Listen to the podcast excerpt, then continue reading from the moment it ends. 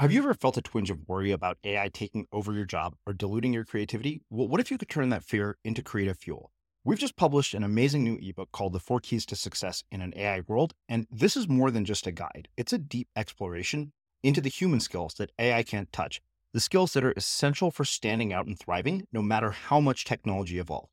We're talking about real differentiators here like creativity, emotional intelligence, critical thinking, and much more.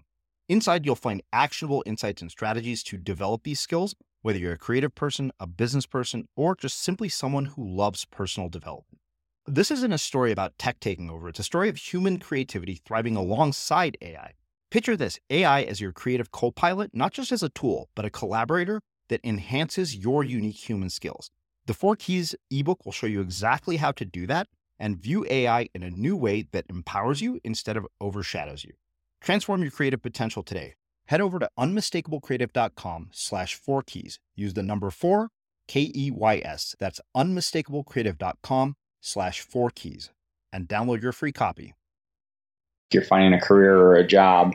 And so I think allowing yourself time to be open to those things is really that first step, as well as trying new things. I mean, I think for, for a lot of people, I mean, I work, um, uh, I do a lot of training courses and guiding situations where I introduce people to you know the polar environments or cold weather environments, and it's definitely an eye-opening experience for them. And and I love to see that kind of crystallization of a passion evolve. And, and maybe it's aligned with my things or or maybe it's not but you start to see it. And um, for me I, I, love that because I feel like I have that in my life.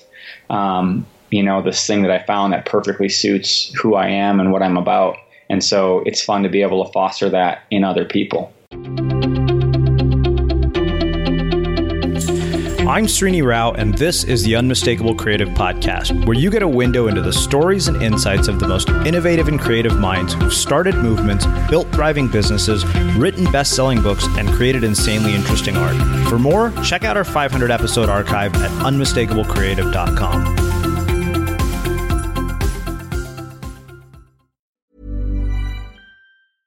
Ryan Reynolds here from Mint Mobile. With the price of just about everything going up during inflation, we thought we'd bring our prices down. So to help us, we brought in a reverse auctioneer, which is apparently a thing.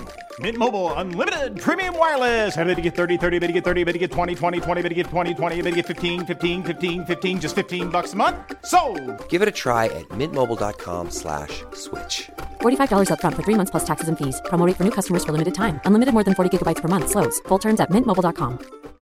Hey, it's Sharon, and here's where it gets interesting. Raise your hand if you want salon perfect nails for just $2 a manicure. Yeah, me too. With the and June Mani system, you can say goodbye to expensive services that take hours and hours and love your nails more than ever. I would know I've been doing it for years. Get 20% off your first Mani system with code PERFECTMANI20 at oliveandjune.com slash PERFECTMANI20. That's PERFECTMANI20 at oliveandjune.com slash PERFECTMANI20. Here's a cool fact. A crocodile can't stick out its tongue. Another cool fact you can get short term health insurance for a month or just under a year in some states. United Healthcare short term insurance plans are designed for people who are between jobs, coming off their parents' plan, or turning a side hustle into a full time gig. Underwritten by Golden Rule Insurance Company, they offer flexible, budget friendly coverage with access to a nationwide network of doctors and hospitals. Get more cool facts about United Healthcare short term plans at uh1.com. Want to teach your kids financial literacy, but not sure where to start? Greenlight can help. With Greenlight, parents can keep an eye on kids' spending and saving, while kids and teens use a card of their own to build money confidence. As a parent, you can send instant money transfers, set up chores, automate allowance, and more. It's a convenient way to run your household, customized to your family's needs, and the easy way to raise financially smart kids. Get started with Greenlight today and get your first month free at greenlight.com/acast. Hey, I'm Ryan Reynolds. Recently, I asked Mint Mobile's legal team if big wireless companies are allowed to raise prices due to inflation. They said yes. And then when I asked if raising prices technically violates those onerous two-year contracts, they said, "What the f- are you talking about? You insane Hollywood ass." So to recap, we're cutting the price of Mint Unlimited from $30 a month to just $15 a month. Give it a try at mintmobile.com slash switch. $45 up front for three months plus taxes and fees. Promo rate for new customers for limited time. Unlimited more than 40 gigabytes per month. Slows. Full terms at mintmobile.com. Life is full of awesome what ifs, and some not so much, like unexpected medical costs. That's why United Healthcare provides Health Protector Guard fixed indemnity insurance plans to supplement your primary plan and help manage out of pocket costs. Learn more at uh1.com. Eric, welcome to the Unmistakable Creative. Thanks so much for taking the time to join us. Thanks for having me. I appreciate it. Yeah, it is my pleasure to have you here. So, I was actually introduced to you by way of your wife, who also happens to be uh, one of our listeners. Uh, and she told me a little bit about the crazy adventures that you're up to. And I thought, yeah, that's definitely a fascinating story. I want to know more about it. So, I want to start by asking you um, one, what social group were you a part of in high school? And what extracurricular activities did you participate in? and what impact has that ended up having on the choices that you've ended up making with your life? Yeah, in terms of um, my social group, I would say I kind of um, floated in between a lot of different groups. I mean, I was definitely on like the college prep course, so with all the, you know, chemistry, physics, English, all that kind of stuff. But then I also took like woodworking class. I was um, kind of in between a lot of different groups, I would say, and and you know had friends, but also um, spent time on my own as well. So I was like a little awkward at times, but also okay at times. I played uh, sports, um, soccer, and track, and I always say like I was the slowest person on my soccer team. So. Um, I wasn't necessarily like this all-star player, um, and then I also uh, in high school worked a lot. I actually, you know, had a paper out as a kid, um, and then got into biking and worked at a bike shop all through high school and college. Actually, so I was like in my high school years, I was working like twenty or thirty hours a week. Mm-hmm. So, what impact did that end up having on uh, the choices that you've made throughout your life, and, and kind of to you know leading you to the career that you have? Well, I think I, overall I'm a pretty independent thinker and a pretty independent person, and I and I don't I wouldn't say that my social groups in high school influenced that. I think that was just a function of my personality, uh-huh. in, the, in the sense that I was always kind of in between a lot of things and kind of interested in things that were not necessarily like mainstream. So I was. Um, my dad was actually the director of a nature center, so I spent a lot of time out there. Um, you know, banding birds and making maple syrup and collecting seeds and things that most of my friends in high school would have no idea about. But that was uh, very interesting to me.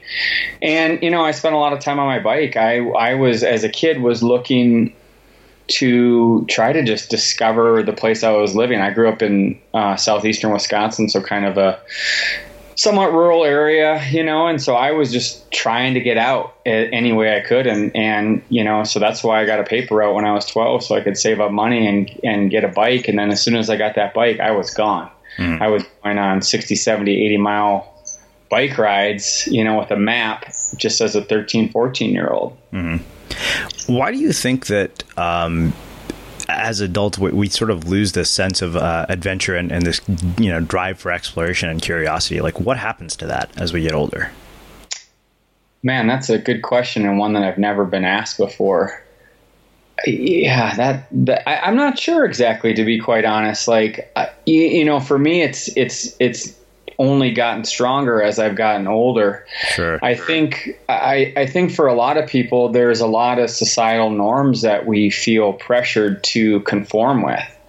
And and there's this tract of thinking that gets you doing certain things. And I'm not trying to be negative about people who have n- normal careers, but I just think that this kind of idea of being independent and blazing your own path uh, traditionally hasn't necessarily been a real dominant force. And especially in the Midwest, for me, that's just not how uh, we grew up. You know, like that wasn't a, an ideology that was really talked about very much. Mm-hmm. So I think it's just kind of part of our collective unconsciousness in a certain sense that, you know, we, we have a map, we see the world, you know, things can be pretty black and white. Mm-hmm. And I would say the other thing is, is you know, unknown is uncomfortable for people. and I, I think you know the the trajectory of society is to move towards comfort and and that could be sleeping in a bed it could be having a stable job it could be a relationship it could be health insurance or whatever and so that's a kind of um, a force that has a lot of power to it mm. You know, as a person who uh, didn't succumb to their social programming uh, and their environment, how do people overcome theirs? Like, how do you undo um, this sort of narrative uh, later on in your life? Like, is it even possible? Yeah, why are you asking so many difficult questions? Um, You've heard our interviews, so you know the drill.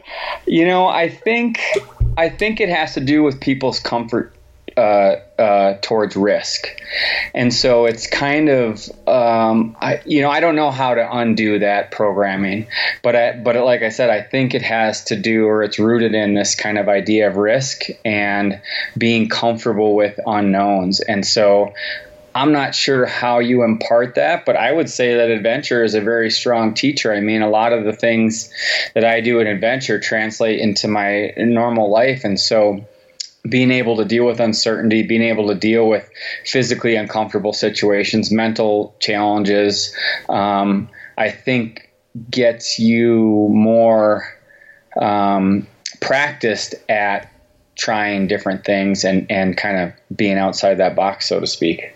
Yeah, you know, it's, it's interesting you say that because I, I think that um, one of the conclusions I drew, you know, in, in research for my upcoming book about sort of exercise and physical activity was that, you know, physical risk in so many ways um, actually prepares you to take uh, creative risks and, and mental risks. Um, and I'm not sure why that is, but I've, I've, found that to be true throughout my life. Like as I've gotten more and more open to taking physical risks, I've found that my career has changed pretty drastically, and the risks that I'm willing to take in my actual life have changed quite a bit. Yeah, I mean, you start to understand when you put yourself in risky situations, situations with uncertain outcomes, you start to realize that, you know, pushing through that or being successful in those situations isn't just like some random stroke of luck, and that there's a very deliberate set of things that you can do to control yourself, to control your body, to overcome that. And it's practiced. It's not like, it's just not this like lightning strike of an instance at for the most part. And so what happens is you start to feel, at least for me, you start to feel much more empowered in your abilities. And what you realize is that, you know, as you take a step back, you see this thing that was, you know, very scary, um, potentially life threatening, um, and also like nearly impossible to achieve and you've worked your way through that and so as you start to do that time and time again you start to understand that process a little bit better and you're able to kind of apply that to any new situation mm-hmm. and then the other thing is that that mental and physical part of your bodies for for myself uh, it's so closely connected um, in terms of like how i feel uh, physically and how that affects my mental attitude and my ability to to overcome obstacles and vice versa. Mm-hmm.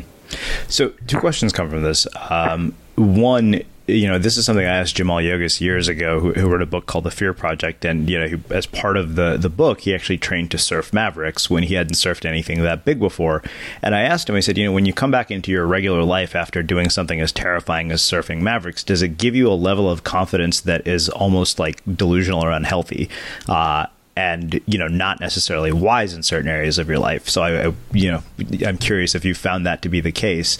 Um, two, if we don't have sort of the ability to do things like surf Mavericks or go to the North Pole, what are the day to day things that we can do in terms of our physical risk taking capabilities that will increase our, our mental risk taking capabilities?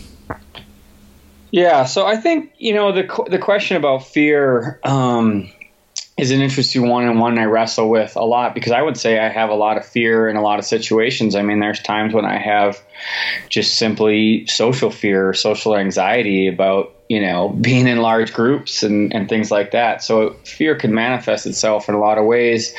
But I will say fear is a is a relative thing. And, you know, experience and knowledge can greatly reduce your fear. Um, and so, and, you get better at processing that. You get better at managing fearful situations the more that you go through those situations, just like driving a car. You know, like the more you drive a car, the better you're at driving a car. Um, and, and, and, in one sense, it's just a skill to be mastered. Um, but fear is also in place to keep you safe and, um, you know, prevent you from doing stupid things. For me, I would say I have a healthy dose of uh, maybe not fear, but understanding of of um, kind of objective hazards in in my adventures. And coming back, I wouldn't say like I'm a crazy risk taker. I'm actually a pretty ca- calculated and careful person, mm-hmm. and you know I don't necessarily go out and seek fearful situations. What I seek are kind of these bigger challenges, and and oftentimes it involves, you know, some objective hazards as well. Mm-hmm. Um, so I don't necessarily take that back with me and just be like, oh, I'm racing my car across town and and in, you know and, and going through stoplights and all this stuff just to have that rush or whatever. Uh-huh. Uh, you know, I have two kids. I have a wife. I like my you know kind of quiet, calm family life. Uh-huh. Um, and, and so I think it's different for for different people. And I would say there are people who who like that risk taking thing in their daily lives. Um, and and and I feel that at times, and for me, you know, building that in my personal life um, is kind of a scalable thing, and it can come in a variety of ways. You know, like I just finished a trip across the state of Colorado where we were. Um, uh, biking, hiking, and pack rafting across the state of Colorado, 600 miles in 12 days. Not a crazy um, uh, adventure where we would possibly die, but but we put, quite honestly, we just put some arbitrary parameters on a on a activity, and that offered a new and unique challenge that put us in some stressful situations. Mm-hmm. And so I think we have the we have the ability in our normal lives to put whatever parameters we want on a thing to set a goal and work towards that. And it's just up to us as to how difficult or expansive that we want to make it. Mm-hmm. Um, you know, the, the you know it's interesting you mentioned sort of the objective risk taking because I, I, don't know if you've seen it. It's possible you did. Uh, Shane, they did a documentary about Shane McConkey and and you know how yeah. base jumping he did. And one of the things that struck me is, despite how crazy all the things that he did were, uh, it was how much preparation went into every single thing and how many details they actually paid attention to. Um, you know, calculating weather patterns, you know, potential risks. Like I remember that that base jump, like they went up to the to the top, the place where he actually died, multiple times before they actually decided to go through with it. Yeah. Yeah, no, I did see that documentary. It was incredible. It was incredible on a lot of levels. One, because, you know, he just evolved that sport in a way, kind of in an unprecedented way, as well as just like skiing in general. Mm-hmm. Um, but yeah, that's kind of my initial thing where risk, you know, there are objective hazards, but risk is relative and it's relative to your knowledge and your experience as well as your preparation. And so um, it's, it's oftentimes hard from the outside to look at a situation and say that's risky, whereas the inside you have a much different perspective. You have a, a level of confidence, uh, and understanding of the environment and understanding of your body and understanding of the physics that are involved. Um, and so all those things play into that risk. Um, and I, you know, for me personally, I have a philosophy which is uh, train hard and travel easy. You know, my my adventures are much different than than what Shane does. For for for Shane, he he was in that moment in a second. You know, and for me, it takes a month and a half to get to that point of traveling, you know, in a remote, remote environment. But that said, you know, the more that I experience a lot of these kind of obstacles or uncertainty in smaller capacities, um, it doesn't necessarily build up a tolerance to it, but it it it uh, familiarizes you with those situations so that when you are in that moment, it's not this um, kind of uh, new thing that kind of puts a shock in your system and, and, and stops everything in its tracks. Mm-hmm. So, you know, from your experience and, and you know the work that you've done um, through exploration and adventure, why do you think that some people get consumed by obstacles and moments of adversity, and some people grow from them? Yeah, why do I think that? I mean, I, you know, for me, when I look at what I do, I'm definitely very focused on the process. Um, you know, and, and part of that is by default because uh, my sport, polar travel, is like one of the most arbitrary things ever invented. I mean, we basically travel for two months and then all of a sudden we get to this point that looks like every other point, and then we stop traveling. So we kind of have to be focused on that process much more than than just the outcome. But I, I, I mean, I, I, guess I have to come back to that idea of, of difficulty in life, and, and obstacles are hard. And, um, you know, if you just look at that obstacle as an ending point, it's very easy to just give up and stop. But if you see that obstacle as just a bump along the way or part of that process, you're much more likely to continue. In our trips, we do a lot of um, goal setting and focusing on both the long term objective as well as the short term objective. And by kind of going back and forth between those two uh, points, uh, physically and philosophically, we're able to kind of manage a lot of those uh, speed bumps along the way. So uh, I love this, and I'm curious, how would we apply that uh, principle of long-term and short-term objectives to goals in our own lives, regardless of what those goals are, even if they're not necessarily like the you know desire to do something physically challenging? Yeah, I mean, let's say you you you want to have a certain job um, or whatever it is. I think it's it's it's really applicable because I deal a lot with this in my in my daily life of trying to you know just make a living. But um, you know working towards that long term goal, whatever it is, however big or lofty or even mundane, um, oftentimes can seem so far out and so abstract that any sort of progress you're making towards it is uh, so minimal that it's irrelevant. And so it's very easy when you deal with these bigger long term goals to get um, kind of put off or distracted or just you know feel overwhelmed like it's not possible and and so again, like in our trips, what we're doing is we're setting a smaller goal. We're trying to get to the 85th parallel or just the end of the day, even. Um, and so we can measure like even a mile of progress for us towards that is progress versus when you look at the whole, you know, for example, 500 miles to the North Pole, that doesn't seem like much of anything. And so, you know, if you're looking at trying to get a particular job or career or whatever, learning a, a specific skill that relates to that career is one of those small term objectives. It's not the job that you want, but it adds up um, and there's an accumulative effect that helps you work towards that bigger thing. And so, like I said, we're constantly, I kind of call it nearing and faring as well. We're constantly going near and far. And part of it is a little bit of a mental game to trick us and to keep staying motivated, quite honestly, because that faraway objective can can seem so far, and those little pieces can seem uh, equally as small. So I'm curious, walk me through how you actually get into this line of work, like from college to where you are today to starting to do this. How in the world did you get into all of this? Um, yeah, and then I, why?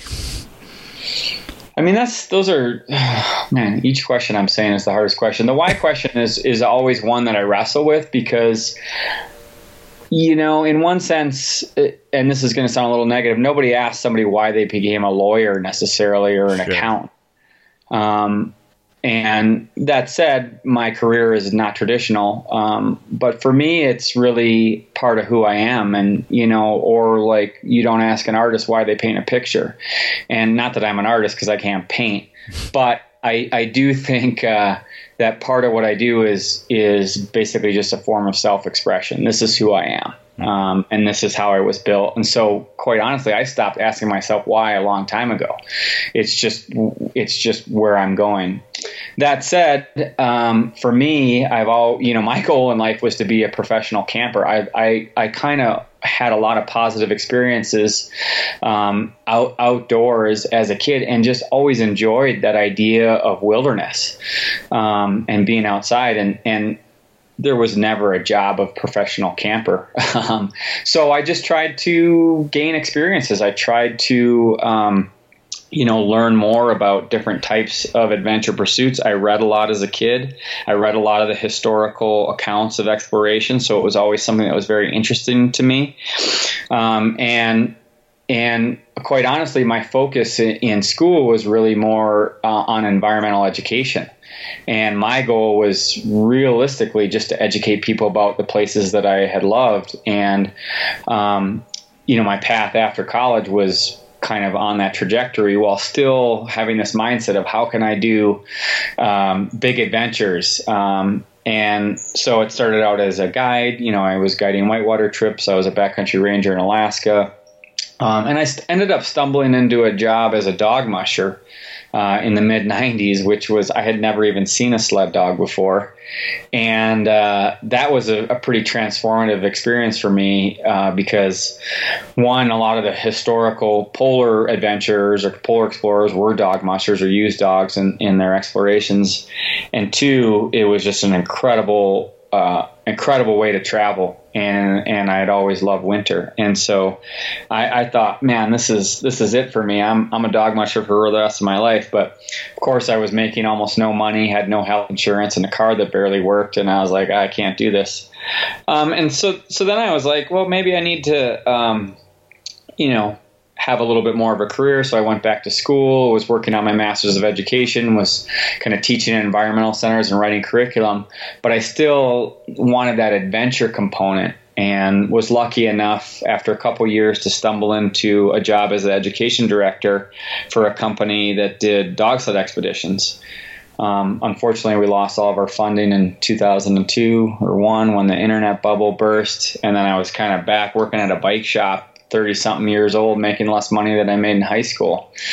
Um, but then again, got another opportunity to do um, my first North Pole expedition. Uh, where we started planning in 2002 and basically didn't look back from there. But it's been a long process. I mean, there's been a lot of times where I'm like, what am I doing?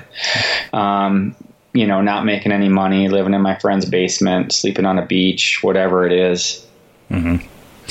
So, two other questions. Um, one, you know, having this kind of life, what is the impact of it on uh, the relationships that you have with your family? Uh, and let's start there. yeah, the you know it's it's interesting because I think about my family a lot, and you know I always tell Maria, my wife. Um, well, maybe I don't tell her this, but uh, we talk. but you know, when I'm when I, when I'm at home, I'm I'm thinking a lot about expeditions, and when I'm expedition, I'm thinking 100% just about home. And it's really hard to be in both of those places. And, and I think it's hard for Maria because she sees this passion in me that is in direct opposite to our life together. And, you know, for me, it's not choosing one or the other, it's just these two things. Um, and they don't really cross at all because being on an expedition for me means I'm gone for two months in, you know, a very, very remote environment. Mm-hmm. Um, that said, when I'm home, you know, I don't have to go to an office. Uh, I'm definitely very hands on with the family and very focused on it. And, and so, uh, it, it's a balance, and it's a balance I would say that never really is is perfectly on the level. It kind of tips back and forth. But um, you know, expeditions do afford me a lot of opportunities to be at home, to travel with the family, to have a flexible schedule, to be very focused on my kids um, when I'm around.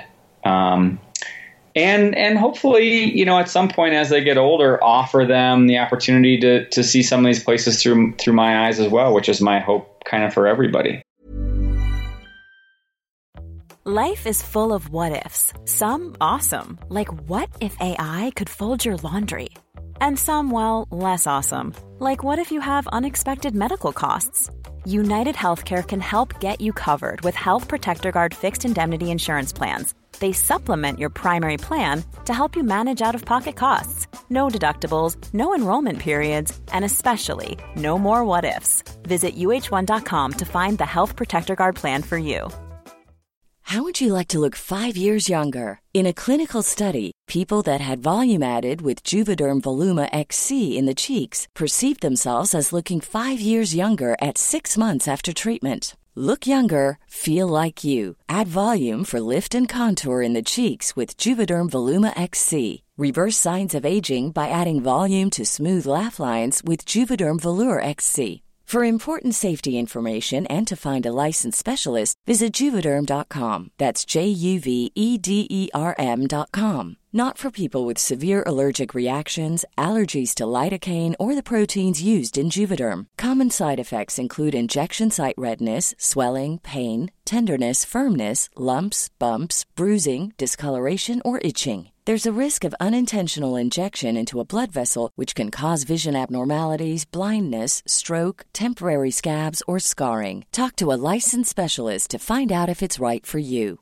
Hey, I'm Ryan Reynolds. Recently, I asked Mint Mobile's legal team if big wireless companies are allowed to raise prices due to inflation. They said yes. And then when I asked if raising prices technically violates those onerous two year contracts, they said, What the f are you talking about, you insane Hollywood ass?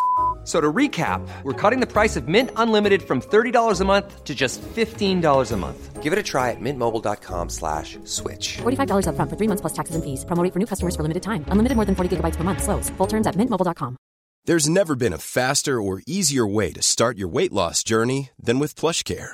PlushCare accepts most insurance plans and gives you online access to board-certified physicians who can prescribe FDA-approved weight loss medications like Wegovy and Zepbound for those who qualify. Take charge of your health and speak with a board-certified physician about a weight loss plan that's right for you. Get started today at plushcare.com slash weight loss. That's plushcare.com slash weight loss. plushcare.com slash weight loss. Ever catch yourself eating the same flavorless dinner three days in a row? Dreaming of something better? Well, HelloFresh is your guilt-free dream come true, baby. It's me, Keke Palmer. Let's wake up those taste buds with hot, juicy pecan-crusted chicken or garlic butter shrimp scampi. Mm. Hello Fresh. Stop dreaming of all the delicious possibilities and dig in at HelloFresh.com.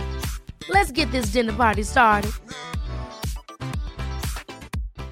Here's a cool fact a crocodile can't stick out its tongue. Another cool fact you can get short term health insurance for a month or just under a year in some states. United Healthcare short term insurance plans are designed for people who are between jobs, coming off their parents' plan, or turning a side hustle into a full time gig. Underwritten by Golden Rule Insurance Company, they offer flexible, budget friendly coverage with access to a nationwide network of doctors and hospitals. Get more cool facts about United Healthcare short term plans at uh1.com. Mm-hmm. Um, I know what the other question was. Uh, you know, you mentioned that this is basically a, a huge form of self-expression for you, and I'm curious eh, how people discover what their form of self-expression that adds value to their life is. Um, like I know for me, it's definitely been surfing and creative work, but you know, I was 30 when I figured that out. Yeah, I always think of myself as someone who is like continuously evolved and has changed quite a bit over my life. Um, but when I look at my life as a 12 year old, I like camping and biking in winter. And as a 46 year old, like nothing has changed. um, so that singularity is is in one sense a little frustrating to me because I, I feel like I should be much more evolved. Um, but I, have always been fairly in tune with the things that I enjoy and the things that I like to do. I think it's because I do end up spending a lot of time alone, and so there's you can't help but self reflect. You know, in terms of of of people finding their path or what their true calling is, I think it involves um, you know that process of of just trying things. If, if you don't know what it is, it's trying things and being open to what your thoughts are and what your interests are. I think, you know, the unique thing about the age that we live in today is there are a lot of opportunities to make a living out of your interests. Mm-hmm. Um, whereas I think traditionally that that didn't necessarily happen, and it was more like you're finding a career or a job. And so I think allowing yourself time to be open to those things is really that first step, as well as trying new things. I mean, I think for for a lot of people, I mean, I work. Um, uh, I do a lot of training courses and guiding situations where I introduce people to you know the polar environments or cold weather environments, and it's definitely an eye-opening experience for them. And and I love to see that kind of crystallization of a passion evolve. And, and maybe it's aligned with my things or or maybe it's not but you start to see it. And um, for me I, I, love that because I feel like I have that in my life. Um, you know, this thing that I found that perfectly suits who I am and what I'm about. And so it's fun to be able to foster that in other people. Mm. All right, so I want to spend the rest of our time talking about your actual expeditions. Um, you know, and I want to start by asking one, what's involved in the training day to day? Because I think you know you said train hard, travel easy. So I'm curious, you know, what does that look like on a day to day basis? What does your average day look like? And then um, can you give us sort of a, a detailed look at like what one of these trips looks like from start to finish? Yeah. Yeah, I always laugh because when I'm at home, um, I'm I'm like on my computer a lot. Like I do a lot of emails, and uh, um, you know, it's kind of this constant, all-encompassing thing. But I would say that um, again, like in today's age, one of the one of the great things, and, and this kind of fits my skill set, which is I'm a super great generalist. Like I'm not an expert at anything, and so on any given day, you know, for me, I'm you know, writing a sponsorship proposal or writing a blog post for a sponsor or reaching out to media or, you know, um, testing gear and equipment or researching gear or looking at maps or arranging logistics or, you know, any number of different kind of activities doing photography and video projects. And so, um, you know, I, I kind of wake up every day with this excitement to to kind of dive into what's going to happen um, because there's a lot of stuff. So it's a lot of com- it's a lot of computer time for me.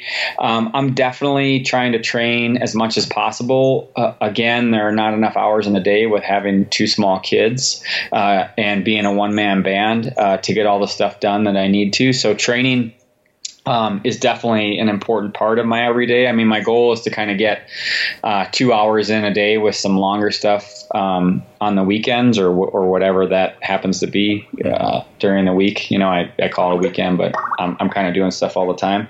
Um, a lot of times, quite honestly, I'm on I'm on my bike. I mean, I love biking, and uh, and it's just an easy way for me to get out. I do a lot of hiking. You know, living in Colorado, it's it's pretty easy to to just put on a pack and go. You know, when I'm training for more mountaineering things, I'm usually doing um, kind of some weighted pack stuff. I'll throw a bunch of rocks, about 50 pounds of rocks in a pack, and I'll, I'll climb up and down uh, one of our, our local peaks or, or do a big 14er or whatever it is. Um, and then, you know, for more polar specific trips, we do a lot of kind of general fitness along with uh, uh, tire pulling. So basically, what I'm doing is just wearing a harness and then pulling a couple tires around the trails of uh, Colorado, uh, just trying to mimic that that uh, type of stress and strain that we're doing. And and quite honestly, like my trips aren't like this in any given moment. It's not this physical, physically the most difficult thing you're ever doing.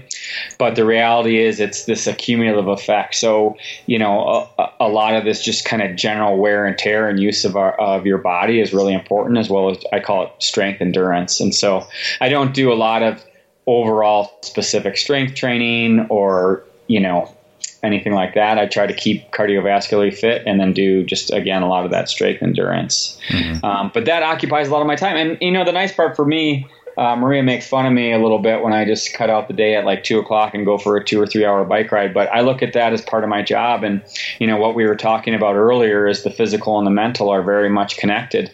Um, and as I get older, it's very easy for me to, to lose fitness and, and it takes much longer for me to gain it. And so, you know, I'm in the, I'm in the long game here. And so I'm trying to get out on a daily basis, you know, five or six times a week to make sure that I'm maintaining that level of fitness. Mm-hmm. Um, you know, when the rubber hits the road and expeditions are coming coming down, it definitely slackens off a little bit. Even as much as I want to be like ramping up training, but there are just so many things that we have to do to, to prep and get prepared even after like a year of preparation. So that's kind of you know my daily life and and um, it's always juggling a, a, bunch of different tasks. But like I said, it's it's really enjoyable for me because I'm doing a lot of different things. And and if I were to have looked into a crystal ball, um, you know, even ten years ago. I, am living my, my best life, but I wouldn't have guessed at all the different things that I do, um, and so I really enjoy that variety. Mm-hmm. Um, and so as I'm as I'm kind of working, um, what I'm what I'm generally doing is is planning for a variety of expeditions, and that could be something as small as one of my week long training courses, which only takes me a couple days of prep, or I'm starting to look at some of these bigger adventures, and so that involves a lot of research. Um, you know, understanding um, kind of that area, that region, um, starting to look at fundraising options, which is an ongoing, constant thing for me, um, as well as you know, getting the gear together, testing the gear. Um, training ramps up pretty considerably. Um, looking at all the logistics, um, potentially arranging some training trips so that we can test all that gear, become more familiar with that environment. Um, and so that you know for the bigger trips that process takes a year or or, or even longer. I mean in 2006 when we did our summer expedition to the north pole we planned and prepared for three years for that one trip just because nobody had ever done a summer expedition to the north pole previously. So we were developing gear that had never been made before. Um, and then once we're once we're on the expedition, it's kind of this um, you know, like I said, we're we're really working on these goals, both long term and short term. But we're also kind of taking things day by day. You know, one of my favorite sayings is let's just go up there and see what happens. Mm-hmm. Uh, because oftentimes we just have to deal with this constantly changing environment. But we have a very specific routine that we work through on any given day. We use that um, structure to be able to provide incentive uh, for us to keep moving and just a framework um, to be able to make miles. Because again, we're, we're dealing with these big goals that are that are so abstract that it can kind of be hard to wrap your head around it. And so, you know, if we can get through one hour, that's one hour closer to our objective. And, um, you know, the routine is really what gets us through every day. And so we generally wake up around 6 a.m. Um, and we're in a tent that's pretty cold, you know, as cold as the outside environment, sometimes 40 degrees below zero. And right away, we're then um, uh, melting snow and kind of gearing up for the day. And that takes a couple hours, two and a half hours. And then we're out and traveling uh, on the ice. And so, like I said, we usually break up the day in these hour shifts where we rotate lead positions. Um, halfway through the day, we take a break where we put our, our big down jackets on and, and have a little hot soup. Um, and then at the end of the day, we set up the tent and uh, dry out any gear, repair any gear. And our goal really is to just get to sleep as quickly as possible. Our schedule um, for the first month or so is really based around trying to get eight hours of sleep. Um, you know, we generally we're setting these hard objectives. We have a finite amount of food and fuel and supplies, and so we have to be very careful with how we travel. But we can't cut sleep out right away because um, it just we wouldn't be able to function. Um, I'm curious, uh, what are obstacles that you run into in the environment? Do you have moments when you're thinking, "Hey, we're going to run out of food and we're going to be screwed"? And you know, how do you deal with situations like that? Yeah, we have we have huge struggles almost any given day and and as physically hard as these adventures are there's an emotional roller coaster that can you know leave you crying like a little baby or as happy as you know you've ever been uh, and so it's this constant balance. But you, know what people don't realize about a trip like this is like our daily lives, no matter what we do, are filled with so much variety and options that it's hard to even comprehend unless you contrast it with, you know, doing one thing for not just a day or not just a week, but for nearly two months. Um, and having everything that you need to live and survive with you at that time. So there's a lot of planning and preparation that goes into just simply having those supplies in the right proportions um, to hopefully sustain us. Mm-hmm. But there there are times when we run into obstacles or we're traveling too slow. In 2014, we quite honestly were running out of fuel um, uh, because we were just simply using too much. We had factored a, a certain amount per person per day. Uh, the temperatures were cold. We were, you know, rec- we needed a lot of fuel to, to um, kind of melt snow as well as dry out our clothes. And here we were in the situation where we were running out of fuel. And that's a stressful situation because it's much different than a hazard of like getting eaten by a polar bear or falling through the ice. Those are things that happen and you can move on and you don't have a lot of control over. You can mm-hmm. make decisions to hopefully avoid them. But in, in, terms of fuel, fuel is the one thing that sustains us uh, on these trips. Like, we can't drink seawater. Uh, we can't really just melt snow on our own. And so, to be able to survive, we need that fuel. And so, when you start to look forward and, and see that your margins of safety are, are zero, um, that's a real stressful situation, not only just for your survival, but also this bigger picture of what we're doing out there and how it, how it impacts our trip. You know, like if we pull the plug on a big adventure that we've spent hundreds of thousands of dollars on and have all this commitment from sponsors, you know, our society isn't celebrating the second place or, or the, the almost effort. Um, and so there's a lot of that stress that goes into that because you have control over that situation. You can, you can come up short um, and be safe, or you can push it and you know go into an uncertain outcome. Mm-hmm. So you've mentioned uh, other people in this expedition. I'm curious, you know, what are the roles of of the other people that are around you in these situations, and and how do you work together to accomplish a common goal?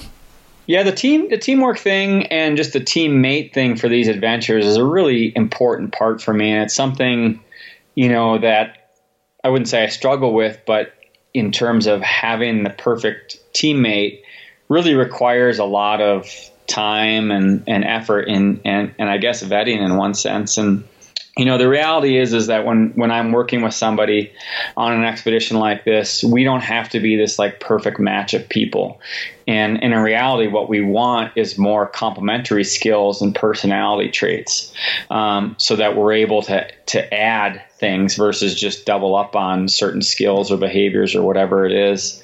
And quite honestly you know, probably one of the biggest factors for me is just simply personality and ability to kind of um, deal with uh, conflict. Because inevitably in a situation um, like that it's not always your best foot that goes forward. So to, to be able to have a good communicator who can talk about through some of these issues that come up is really important. Because we're under a lot of both physical and mental stress all the time. And we're also fatigued and and, and don't have enough sleep.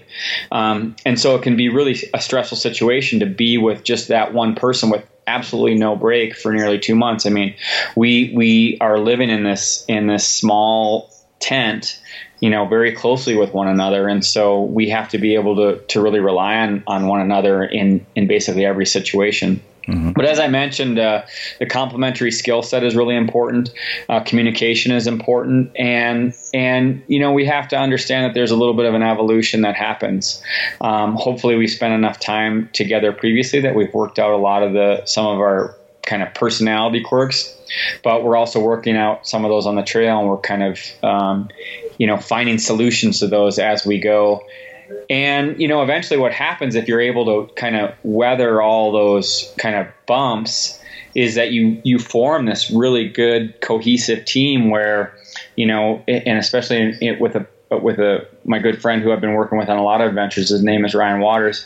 We have this kind of mentality where you know if one person is kind of like slumps a little bit, that other person just kind of seamlessly takes over and and, and falls into place as the leader.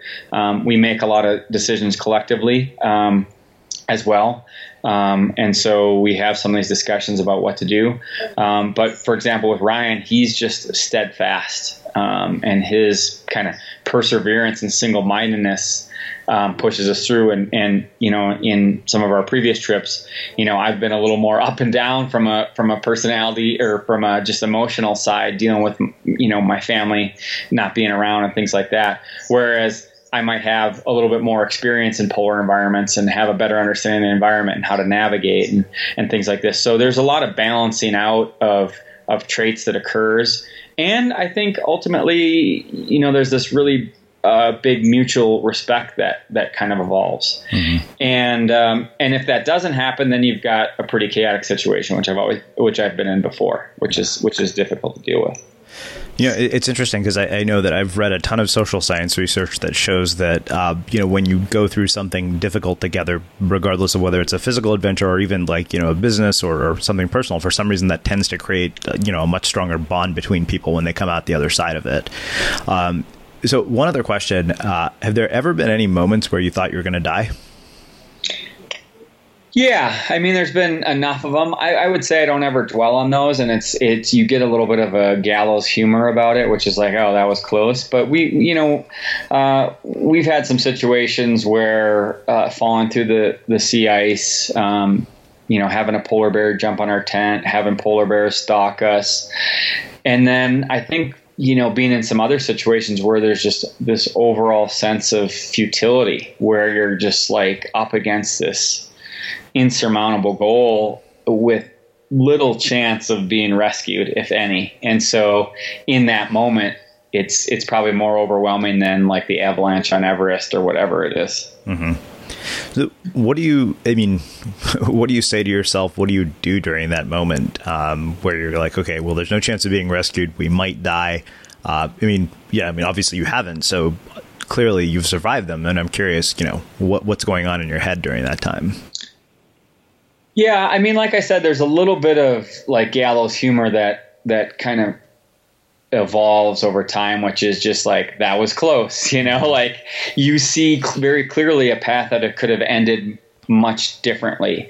And I think that's quite honestly kind of the strategy that I've developed. Um, you know, it's really hard in these situations to dwell on those instances because you know there's another situation right around the corner. Mm-hmm. And that mental stress can become a physical debilitation pretty quickly. And it causes you to hesitate, it causes you to second guess your decision making, um, and which compounds every other, you know, kind of dangerous thing from that point forward. And so you, know, I think the bottom line is is is uh, we we just tend not to think about it too much. I mean, my partner Ryan um, has probably had more harrowing experiences I have. He was in Everest uh, at the at the um, when the earthquake hit and was at Everest Base Camp and helped with the triage. And, you know, he was very lucky where his camp was. But you kind of just are in this situation where, well, it didn't happen. So keep moving. Um, and, and that's just kind of the, the mentality that you, that you get because, um, you know, you don't have another choice. I've always said the best way to be successful is to put yourself in a situation where you don't have another choice.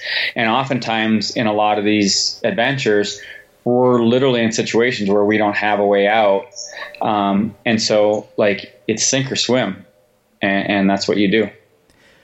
So, um, I want to go back to one other thing uh, around this, and it's about family. Like, I'm curious, you know, when your family knows that you're, you know, potentially in near death situations, what's the, uh, you know, how does that affect them? I'm not exactly sure how it affects them. I think for both of us, it's very stressful. Uh-huh. You know, when I'm gone, I always, I think Maria and I almost go on this, uh, are on a parallel process, which is from the start trying to keep this connection, even though like I'm in the middle of nowhere. And, um, but as time goes on, we're both dealing with these very stressful situations. You know, Maria is a single parent and having a full time job. Um, you know, that's not easy for anybody. Um, and granted, she's not almost getting eaten by a polar bear or falling through the ice or you know whatever. But it's a stressful situation. And and for me, uh, you know, it's like I said, it's kind of that same parallel process. And what ends up happening is that connection to, for me, that connection to my life at a certain point, um, and I hate saying this, uh, becomes a hindrance um, because when you're in survival mode, that's that's all you uh, that's all you kind of have is survival mode, and anything else just takes away from your ability to live and survive. Um, and so, you know, it's at this funny point, and I actually call it the day. I call it this day forty syndrome because it happens almost the same day every trip I've ever been on. Because on day forty, we've been out there for a hell of a long time. You know, like forty days of doing one thing. I mean, it's crazy. There's still a significant portion of the journey ahead, and as time goes on the the the journey is more difficult and your physical mental ability to deal with it becomes less and less. And so it's kind of this point where all your other life just fades away. And and you are literally living in that moment. And so you know in that time that family it just it doesn't those things don't affect you in that same way. Um, and and I think it's a survival mechanism more than anything. Hmm. Wow. Wow. Uh, well, this has been really, really uh, mind blowingly cool and amazing. Um, so, I have one final question, which is how we finish all of our interviews with Unmistakable Creative. What do you think it is that makes somebody or something unmistakable? I think that um, probably one of the defining characteristics that makes somebody unmistakable is persistence. Um, I think there are a lot of very creative people. I think there are a lot of talented people.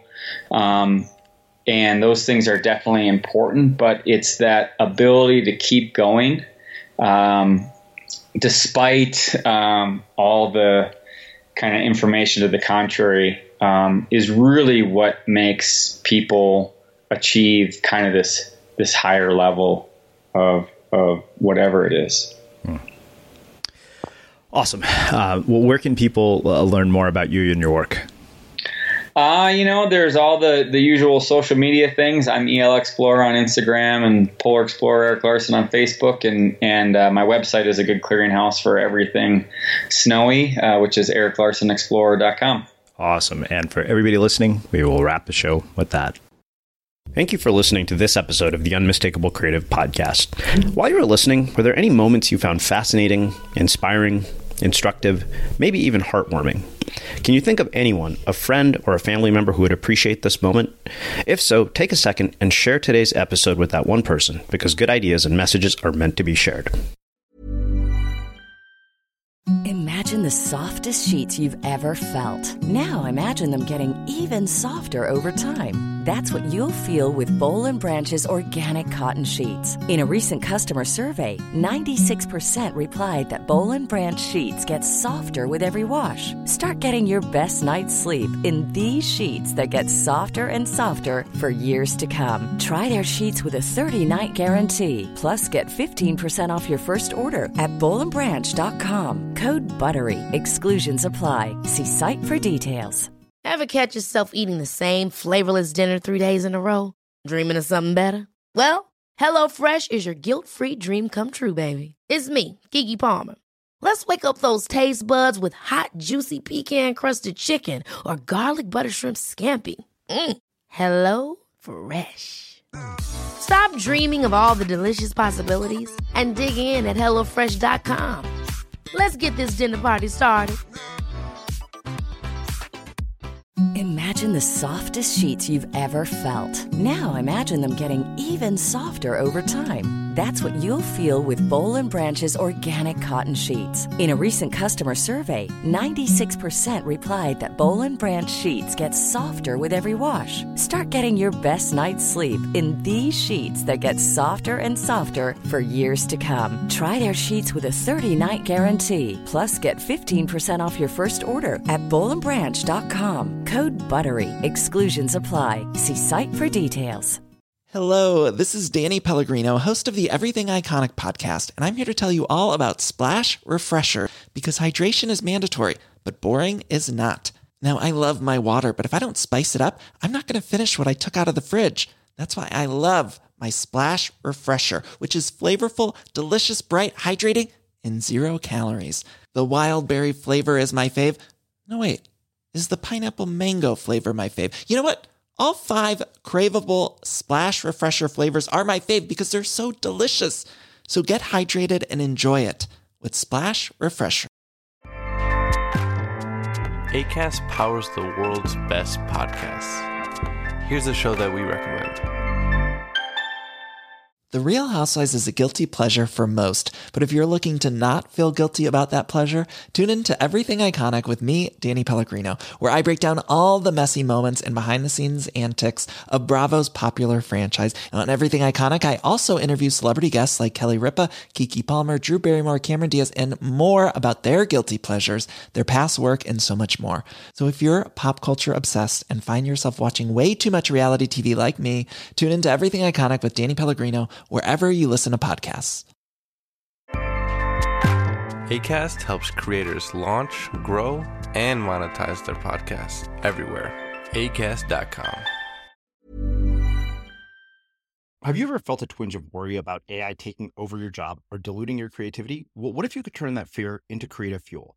We've just published an amazing new ebook called The Four Keys to Success in an AI World. And this is more than just a guide, it's a deep exploration into the human skills that AI can't touch, the skills that are essential for standing out and thriving, no matter how much technology evolves.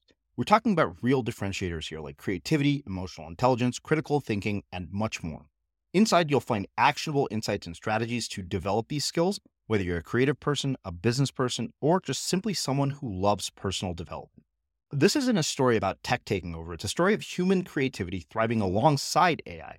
Picture this AI as your creative co pilot, not just as a tool, but a collaborator that enhances your unique human skills. The Four Keys ebook will show you exactly how to do that and view AI in a new way that empowers you instead of overshadows you. Transform your creative potential today. Head over to unmistakablecreative.com slash four keys. Use the number four, K E Y S. That's unmistakablecreative.com slash four keys and download your free copy.